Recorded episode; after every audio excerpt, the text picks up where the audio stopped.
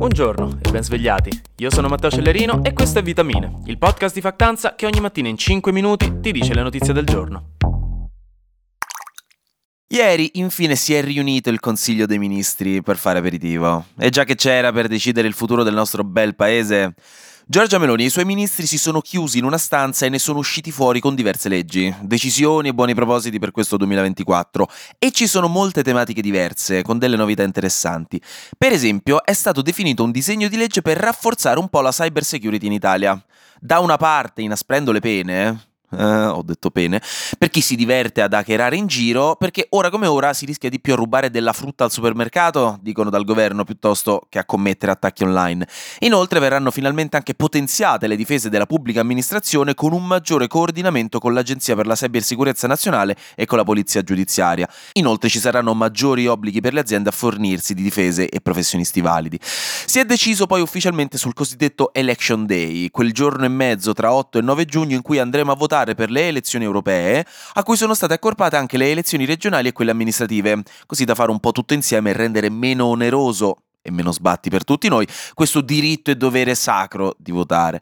Sempre in tema di politica, con il decreto elezioni è stato deciso a tre il limite di mandati per i sindaci dei comuni fino a 15.000 abitanti, mentre invece per i comuni sotto i 5.000 abitanti non ci sarà limite di mandati per i sindaci, anche perché con 5.000 abitanti immagino non sia facile trovare ogni volta qualcuno di diverso che si accolli di fare il sindaco, ogni volta si riuniranno in comune disperati chiedendosi ok chi se la colla stavolta raga, che facciamo? Gervaso ci pensi tu?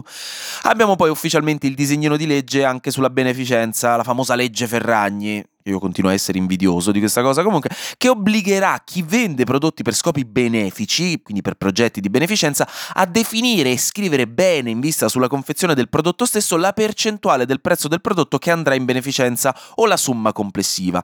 E le aziende che la organizzano dovranno parlare bene con l'antitrust per dare tutte le informazioni necessarie e anche specificare entro quando avverrà il versamento in beneficenza. Altrimenti chi non rispetta gli obblighi vedrà multe dai 5 ai 50 mila euro, di cui la metà potrà essere utilizzato per organizzare iniziative solidaristiche appositamente. Un'altra cosa molto interessante è un disegno di legge che vuole rendere più facile e veloce la risposta italiana alle situazioni di crisi, crisi internazionale, nello specifico le forze militari da inviare appunto nelle missioni internazionali, le cosiddette forze di alta prontezza, che potranno essere attivate direttamente dal Consiglio dei Ministri con una delibera da inviare in Parlamento per essere approvata. Quindi non si dovrà passare prima dal Parlamento, ma già il governo potrà decidere e poi chiedere al Parlamento. L'idea appunto è, in casi di emergenza, di non dover aspettare troppo tempo prezioso prima di poter intervenire. E infine, e questo è molto importante, il Consiglio dei Ministri ha approvato il decreto attuativo, cioè una legge che segue una legge delega del Parlamento data l'anno scorso, dove la legge delega è una legge che affida delega proprio al governo il compito di scrivere i dettagli e attuare quanto pensato dal Parlamento. E in questo caso la legge delega era per una riforma sull'assistenza agli anziani e il governo ha emesso il decreto attuativo.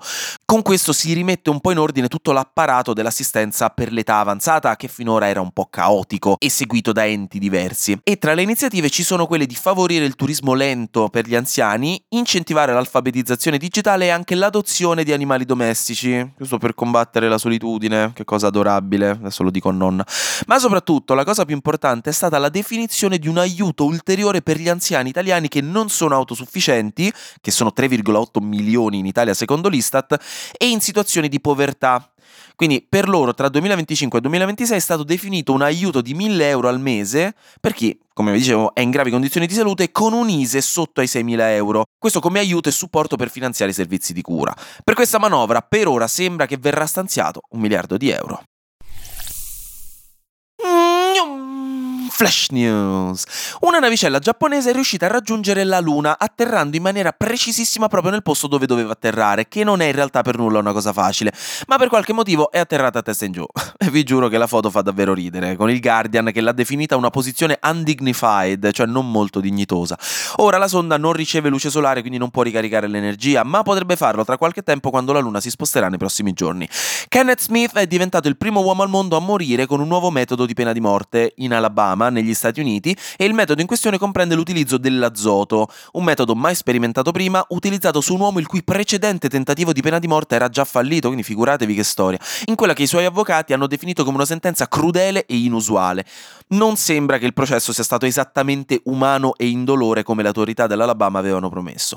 Infine, proprio in questo momento Sinner sta giocando contro Djokovic agli Australian Open di tennis e sembra che sia in vantaggio 2-7-0, quindi un grosso in bocca al lupo al nostro tennista che proprio quando arriverà la puntata e voi l'ascolterete potrebbe già aver vinto.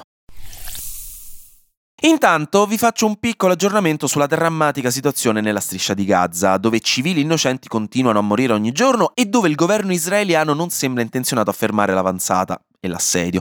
Ci sono due cose importanti in questo momento. La prima, da un punto di vista strategico, è che sembra proprio che Israele stia costituendo una fascia di cuscinetto lunga un chilometro su tutto il confine tra Israele e la striscia, cioè letteralmente un chilometro di terra di nessuno per allontanare tra di loro in futuro i due schieramenti, con l'obiettivo di rendere più lontani eventuali altri attacchi di Hamas. Il problema è che nel farlo l'esercito israeliano sta buttando giù migliaia di edifici della popolazione civile per fare spazio e Israele lo ha ammesso nei giorni scorsi, dopo in realtà averlo negato, comunque per averlo non detto ad alta voce per un sacco di tempo, dopo che lunedì 21 dei suoi soldati erano morti mentre provavano a far esplodere degli edifici con un attacco di Hamas, è stata lanciata una granata, dicono, e quindi si è esploso tutto quanto e 21 soldati sono morti. E il governo israeliano ha detto che questi soldati erano morti proprio nella zona cuscinetto, cosa che non avevano mai ammesso prima, ma dopo quello hanno dovuto ammettere che in effetti lo stavano a fare, c'era poco da negare. Però questo porterà a ulteriori problemi per la popolazione civile, visto che centinaia di migliaia di persone a fine guerra, se sopravvivranno alle condizioni disumane in cui vivono da mesi ormai, non avranno letteralmente più un posto dove tornare, né case né terreni agricoli nulla. Dall'altro lato invece si sta parlando, fortunatamente, sembra di una possibile tregua, specialmente perché il capo della CIA americana è stato inviato in Europa per parlare con il capo del Mossad israeliano, con il primo ministro del Qatar e con il capo dei servizi segreti egiziani, proprio per cercare di trovare un accordo su una tregua, possibilmente di 35 giorni. Tra l'altro Qatar, che secondo Israele starebbe finanziando con molti soldi Hamas, quindi i rapporti tra i due paesi non sono esattamente al top della forma. Oggi in tutto questo la Corte Penale Internazionale dell'AIA darà una prima risposta alla denuncia di genocidio da parte del Sudafrica fatta contro Israele, quindi sarà anche molto interessante capire cosa dirà e che conseguenze ci saranno per Israele, specialmente da un punto di vista geopolitico.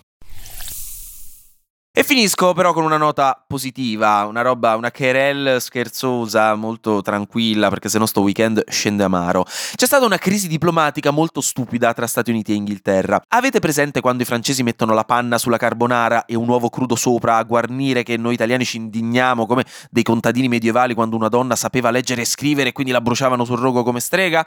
Che poi posso dirlo, regà, lo dico, la carbonara alla francese non è una carbonara, però non è male. L'ho detto, cioè si può mangiare, si può mangiare. Comunque, stessa cosa hanno fatto gli inglesi perché una professoressa di chimica statunitense ha suggerito di mettere un pizzico di sale nel tè.